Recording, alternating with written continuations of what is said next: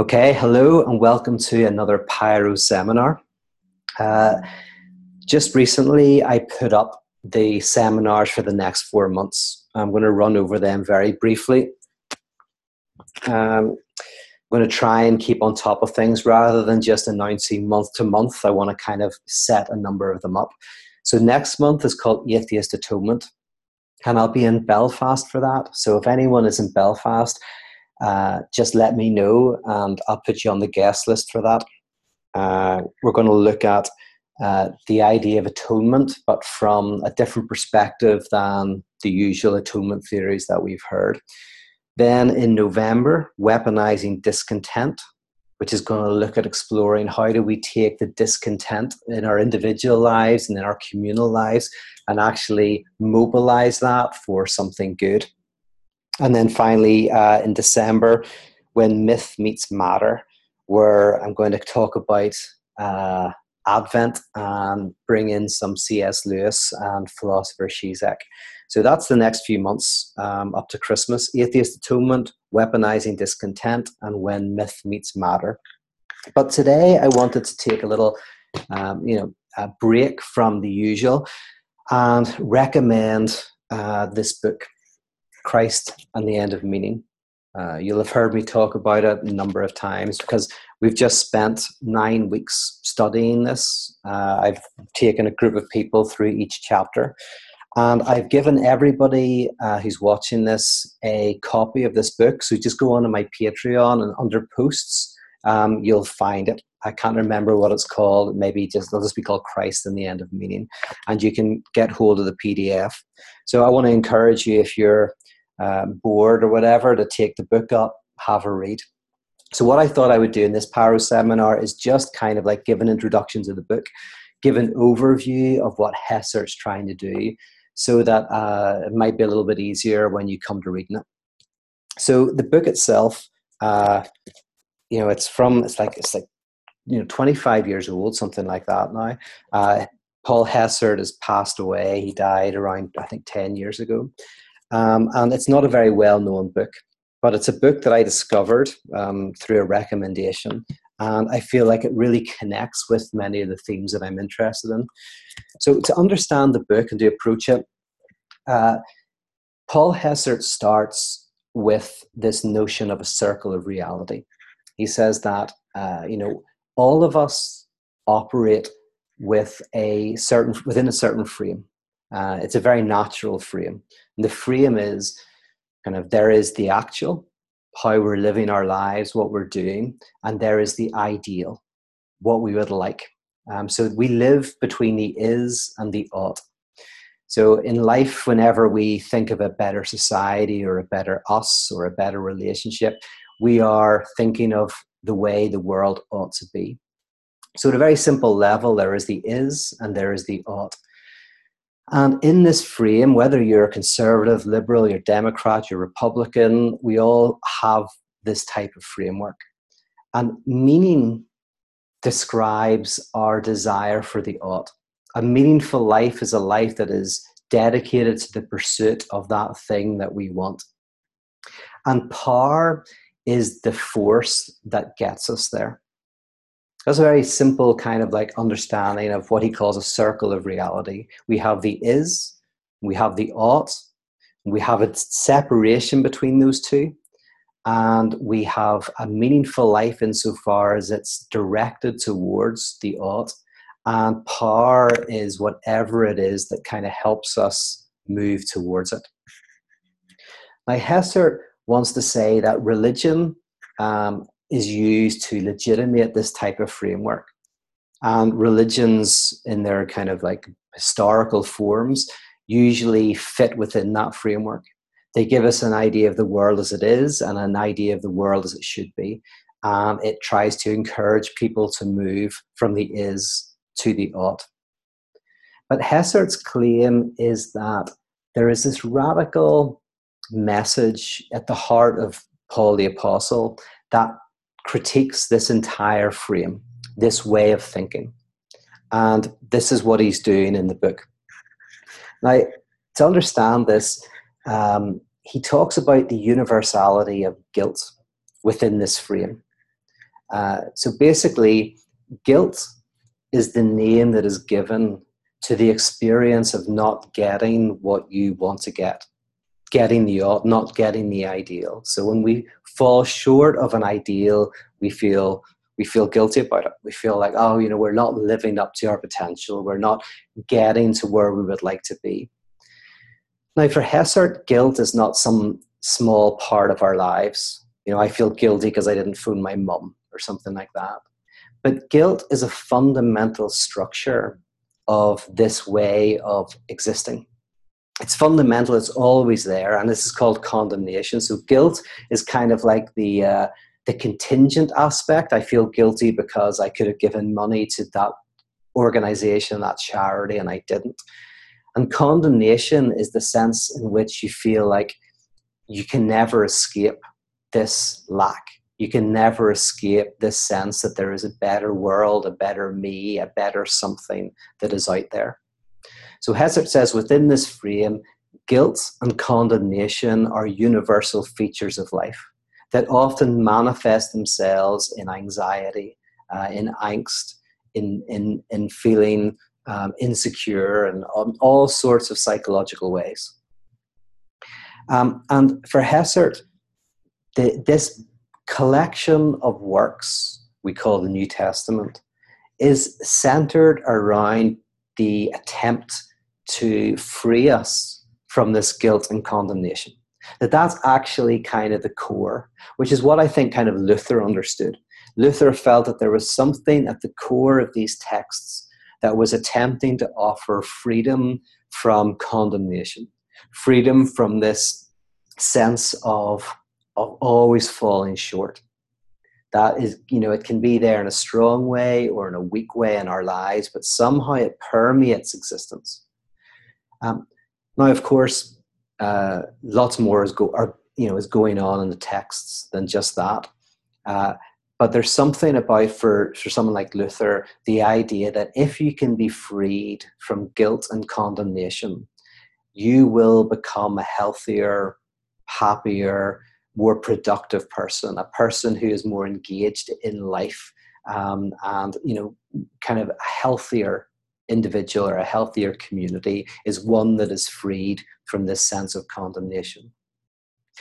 So Hessert says, yeah, okay, we can understand this not in any supernatural way, just in a very simple way, that guilt and condemnation results from the very natural way that a self exists between what is and what ought to be and that every time we live, even if you're reading self help books, self help books are always saying, you know, how to become a better person, and they're giving you steps to do that. So the self is is trying to get somewhere, and what happens is you that goal is always receding. For Hessert, you never get that. You never get to the thing that will make you feel good. In fact, the more you demand of yourself, the more sacrifices you make, the more demanding the ought becomes. Uh, for Freud, this is called the superego. The more you try to feed the superego, the better you try to be, just the more guilty you become. You feed it, and it just gets bigger and bigger. Um, so Hessert seeing this structure as, as, as, something that you cannot get over through self will. You can't overcome it through what he calls the archetype of the hero. The hero is the one who gets to the place they ought to be through self determination, through grit, through hard work. And this is, in a sense, a, a character that we can admire someone who is able to go out there and get what they need and get what they want. So it's a heroic gesture. But Hessert says the hero will always feel this doesn't work.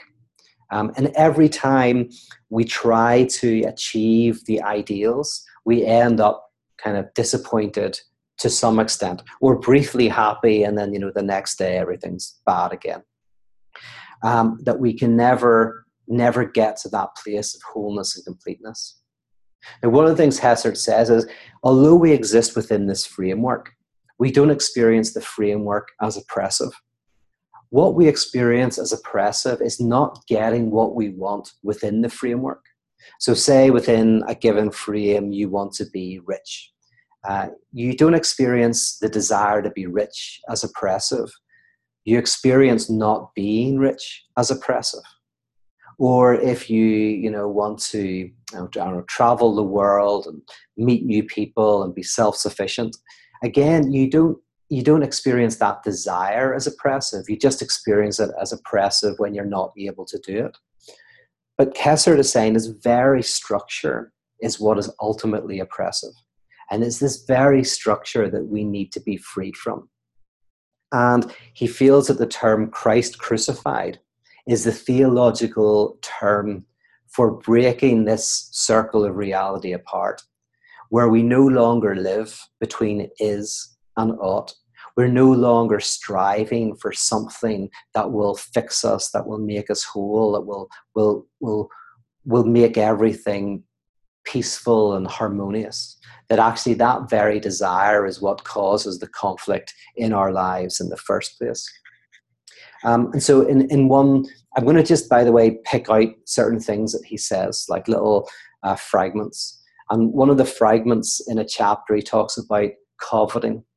Uh, you know we think again about coveting as you really want something that you don't have and like you're you're dissatisfied and you're desiring it and it's, it's your neighbor's property it's something that, that you don't have.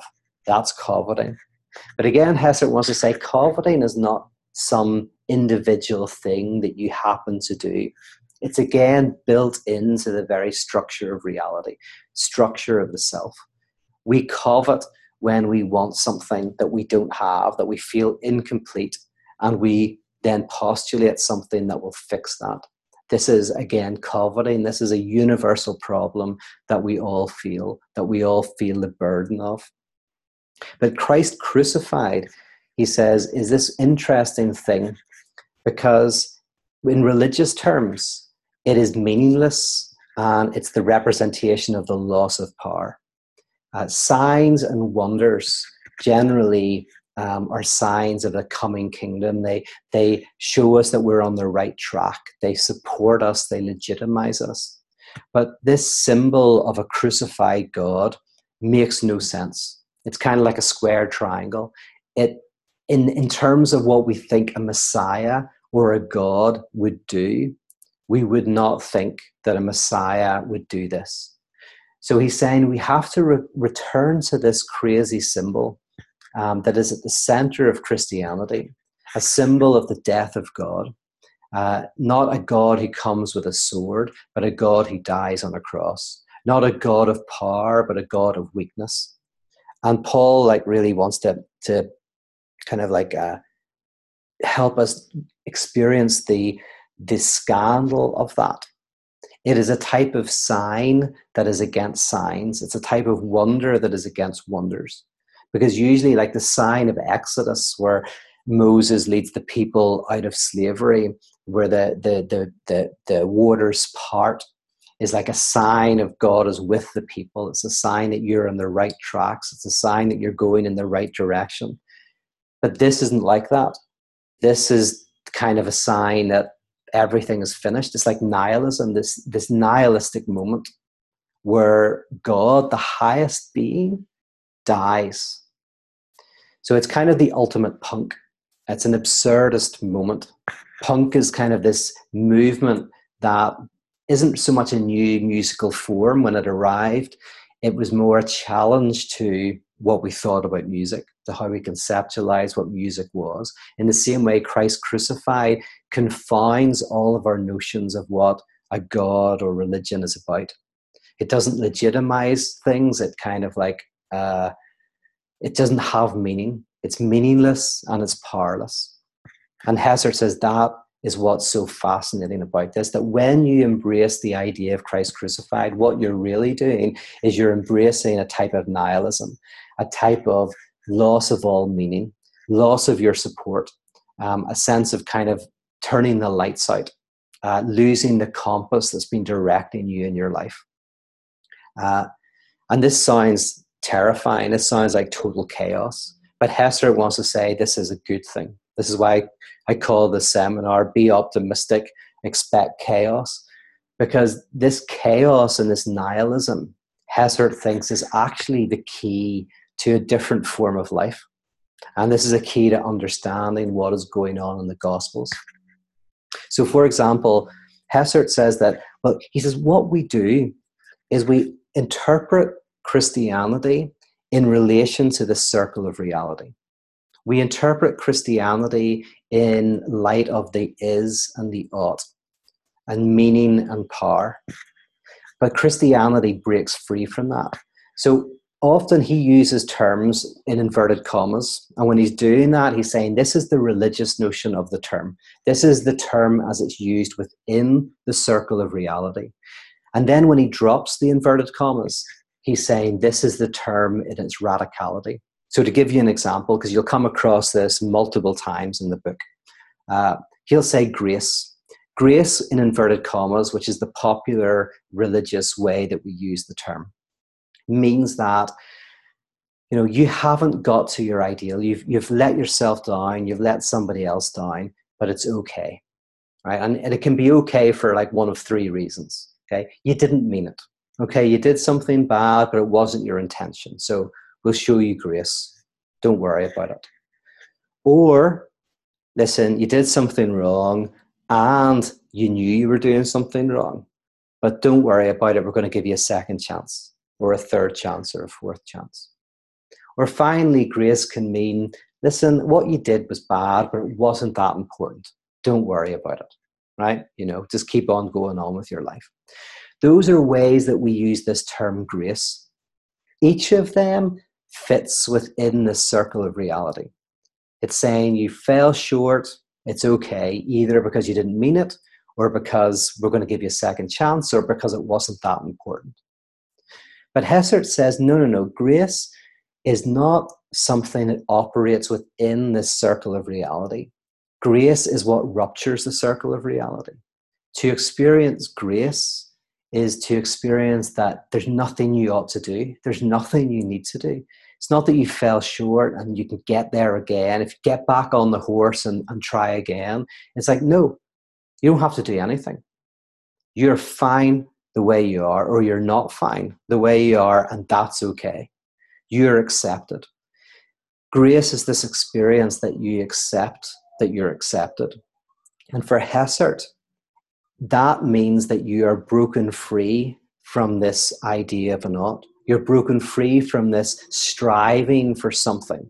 And therefore, you're broken free from guilt and condemnation. And this is key because for Hessert, guilt and condemnation, you can't get rid of it in normal terms. You can't get rid of it within the circle of reality. All you can do is internalize it and hate yourself or externalize it and hate someone else. Right? For, oh, they're the reason why I can't get the ideal. They're the reason why society's not working. Or I'm the reason, right? So you either hate yourself or you hate another. You can't get rid of the guilt. You can just basically internalize it or throw it out onto a scapegoat, onto another. But for Hessert, grace is the way to, to be freed from it. When you experience grace, you experience the loss of the need to get to somewhere that will make everything fine. And therefore, you lose the guilt for not getting there. You lose the coveting something that you can't have. And you learn to be. Uh, and, and one of the things that Hessert does later on in the book is he says, okay, selfhood is connected with this is and this ought. To be a self is to, you know, have these desires and these wants and these, the, always looking to the future. Um, uh, but then Hessert contrasts this with soul. He says, when you embrace this grace, when this grace occurs in your life, you lose selfhood and you become soulful. And he's he's using he says we've we've we've lost the understanding of the word soul because um, it's connected with like supernatural stuff and like the personality that you can't find in your body, but it's there, whatever, or the, the eternal part of yourself. But Hessert is saying, well, no, in the biblical sense, the word soul is closer to, and he uses the example of the way soul is used in the kind of black community in America. Um, I remember in New York hearing this term as well, soul. Um, and in, in the black community, from what I can tell, uh, someone who has soul is someone who has this real depth. They are able to be comfortable in their skin. They have been able to um, accept themselves and their life, even though a lot of it has probably not been good, but they've been able to turn that into something productive. So a self is trying to get from A to B, from the is to the ought. But someone with soul has this depth. It's not like a, a horizontal line that you're on. You know, you're here and you want to get to here, and mean, that's the meaningful place, and power gets you there. The person with soul has has it's hard, it's vertical. They have this connection with a depth that makes them comfortable in their skin. They still desire, they still want, but it's no longer coveting. It's no longer this desire, this thing that I am incomplete until I get to this point. That's that's all gone. And so Hessert is saying in this book that how he's trying to kind of answer the question of like, what does it mean to move from selfhood to soulfulness? What does it mean to be freed from the shackles of guilt and condemnation? What does it mean to experience radical grace? Not a cheap grace that is actually within this world of the circle of reality, that's just um, a way of saying, oh, I give it a second chance. But a radical grace that breaks you free from this striving after something where you always feel incomplete. So you either turn it against yourself or you turn it um, against somebody else. And this he calls sainthood. He says the hero is the one who strives to grasp, who uses self will and self determination in order to try to get what, what the ideal. But in contrast, the saint is the one who gives up grasping. They let go of this self will and self determination and this driving force to get somewhere. The saint and the hero in some ways can look the same because sometimes they've both got great ideals and they're in the sense of they're they're uh, they're people who have a sense of right and wrong etc but the saint is is one who is comfortable who has soul who has given up the grasping of things and in that giving up they experience kind of like a health that comes with that now Paul the Apostle always wrestled with this because there's these verses in the Bible that talk about, well, what if you experience this grace? And what if you get rid of the law that's telling you you should do something and you're able to just be? Does that not mean that you'll just do whatever you want? Right? Is that not, is that not a license to just go crazy? But Paul is trying to say to the people of his day, no, that when you give up striving, you can uh, experience grace and experience the fact that you don't have to change that's whenever change becomes really possible now all of this stuff if you've been following my work you'll have heard it in different ways because in a sense what i'm trying to do is very similar to what hessert's doing i'm just trying to put it into his language his language of the hero in contrast in contrast to the, the, the, the saint um, his notion of the self in contrast to the soul uh, his notion of cheap grace, grace in inverted commas, with radical grace. Um, his idea of Christ crucified is not something that solidifies our world of meaning and our world of power, but rather is that which challenges this very structure of reality and invites us to let go of that and embrace the unknowing, the, the complexity, the darkness, the dark night of the soul uh, the cloud of unknowing, and enter into that. Um, let me see what else will I say in relation to this. Um, yeah, I mean, this this move um, uh, it, it, it transforms how we think about things like forgiveness. Again, forgiveness within the circle of reality is saying to people, "Don't worry about going wrong. You know you'll you'll get another go at it. You got another chance. I'll give you another chance. But hessert is saying oh and forgiveness basically is if you say sorry then you're forgiven so forgiveness comes or repentance comes first and then forgiveness But again, Hessert is saying, well, what if forgiveness comes first? What if the radical message of the gospel is you're forgiven? And as you're able to accept that, to be forgiven simply means you don't have to do anything, right? And as you experience that forgiveness in your life, then repentance happens. So repentance isn't the prerequisite of forgiveness in this radical sense. It is in our everyday sense. In our everyday sense, you know, you say sorry and a person says it's okay. But in this radical sense, we are already forgiven. We just don't know it. We just haven't embraced it. We haven't we haven't been able to accept that. But as we're able to accept that in our being, then the change begins to happen.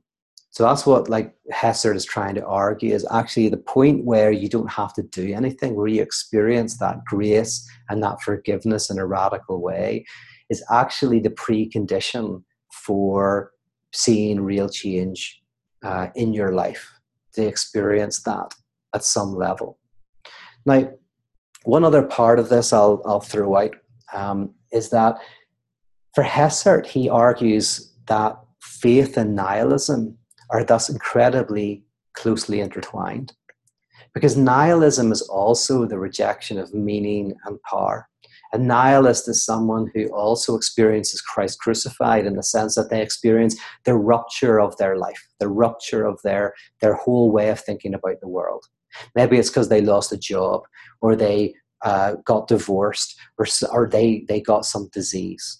And, you know, for a person, whenever their life begins to fall apart, they begin to see the, the structure of reality for what it is and they begin to get freed from it. Now, what most people do is they simply move from one circle of reality to another. So when one world starts to collapse, they find another circle of reality. Maybe one religion isn't working for a person, so they embrace another religion. They move from one circle to another. But the nihilist is one who doesn't move from one circle of reality to another. The nihilist is the one who says, no, all circles of reality are contingent. They try to experience that loss of meaning and loss of power that is connected with Christ crucified.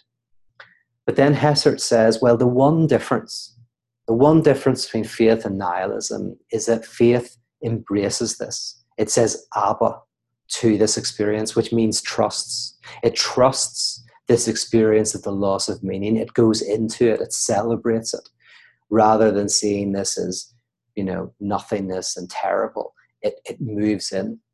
So now faith isn't a set of beliefs. Again, that's faith in inverted commas, where you believe something with insufficient evidence. Faith is this wholehearted entering into this unknowing and this place of the loss of meaning and saying yes to that and trusting in it. So, resurrection then becomes the form of life that results from this embrace of death. It's living the death of God. It's where God becomes, in a sense, uh, part of the community of believers. We're in this taking responsibility for your life, seeing the contingency of existence, giving up the ideals, um, becoming soulful, giving up grasping. In that very experience, um, that is that is faith. That that embrace of this breaking down of everything, and in accepting it, this is a way of embracing a rich life, a deep life, and a life that is actually um, uh, one that is enviable. If you meet someone who actually lives like this, they are enviable because they are very comfortable in their own being. As I say, you still desire, you still work for the good, you do all of these things, but not from a lack, which is the within the circle of reality. You're always lacking, you're always trying to move to some ideal, but rather you act from a place of fullness. You act well, you act from a place of being comfortable in the chaos of life, being comfortable in the loss of meaning. And so the church becomes, at its best, for Hessert, preaching this life. And by preaching, what he means is he says, again, preaching in inverted commas means trying to convince you of a truth. something that is a reality. I'm trying to, through argumentation, kind of like convince you. But he says preaching in its deep sense is actually um, a performative discourse. To preach is to invite a reality. Just like uh, whenever you say, I now pronounce you man and wife, traditionally that was not describing a reality, that was bringing the reality into being. The two people weren't husband and wife until that was said. So the very speech act created what it said. So for preaching, Hessert says, when you preach Christ crucified, you're not making an argument about a reality. You're inviting people to experience something. So the church becomes this space where we, through the music and through the sermon and through the prayers, we begin to experience this reality, this form of life, this loss of meaning and power. And it's terrifying at first. So mostly as a breath of fresh air, to be honest. You know, you're, you're freed from the world and all of its demands upon you. But it can be terrifying. But actually, as we embrace that as a community, uh, what we find is that this is life giving. That actually, the body of death in the Bible is called the body of death. The body of death is this guilt and condemnation that comes from lack of not being able to get to where you want to be. And we are incorporated into a body of life, which means we are freed from this body of death, this body of striving, this body of, of, of, of guilt, where we internalize it or externalize it. And we experience something that is truly liberating and life giving. Okay, there you go. I've talked for 35 minutes. I don't know if uh, you have any questions. We have four attendees now, so we've got a few people in the room. Um, does there's, oh, there's the question box. Uh, oh yeah, Maria says, um, can grace and forgiveness be interchangeable terms? Yeah, in this book, as you read it, you'll find that that every it is very neat, maybe too neat, you know, like all these terms do interrelate and interconnect in various ways, and actually, um, you could chart how they connect. So, you know, for Hessert, you know, guilt and condemnation and coveting, um, you know, and and then scapegoating, you know, all of those are interconnected, and grace and forgiveness. Um, and uh, what other terms does he use? Hope. These, the, all of these are interconnected. So I'm trying to think what you would say is the difference between grace and forgiveness. Um, both of these are ways of living outside the economy of the is and the ought. That's something the way I say it's like that we live with an economy. We think we have to do something to get something in return. And grace and forgiveness are both, yeah, maybe slightly different ways of saying you don't have to do anything. Like there are, for example, some theologians who say that like one of the most radical teachings of Jesus, just purely historically, if you look at the text, was on the, the issue of forgiveness. And they said it's not because he forgave people who you repented because everybody loves repentant sinners. Everybody loves that. But rather, it seemed like he forgave before anybody had to do anything. The forgiveness was the very thing that came first. And that this, this act of forgiveness seemed to be the transforming power. So, yeah, the, these terms all inter, interconnect. And, and basically, he thinks that we often read the Bible from within a circle of reality. So all of these terms become weak and become small. Even like guilt becomes weak because guilt is, oh, I did something wrong and therefore I feel guilty. And he's like, no, that's not that's not what's happening. The Bible is saying that guilt is a universal. It's something that is this, in, in the very structure of selfhood. Um, and, you know, so he sees that that what we've done is we've reduced all of these amazing terms down to very weak forms. Um, and he's trying to re, rekindle the depth of these terms. Does anybody else have any questions or comments? Stick them in the, uh, the Q&A box. Um,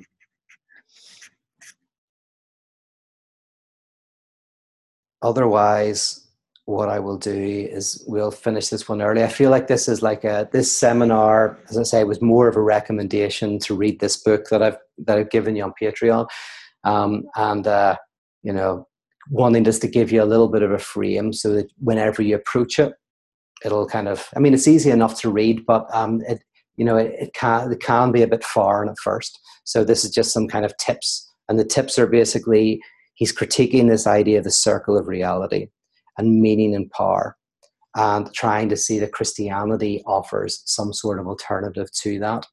Um, so have a read at it. Um, if you have any questions or comments, stick them on the Pyro, uh, Theology Facebook page, um, and uh, we can kind of talk about it some more then. But other than that, I will say thanks for tuning in. As I say, I feel like this was kind of like a the, the meaty Pyro seminars are coming in the next few months. And Atheist Atonement is going to be a good one, I think. If you're in Belfast, please come along. A weaponizing discontent will be, you know, that's where I really want to explore how we create communities that mobilize our discontent in positive ways. And then at Christmas, we will look at Advent with a little reference to the Titanic. All right. Thanks very much for tuning in. I'll talk to you again soon. Bye bye.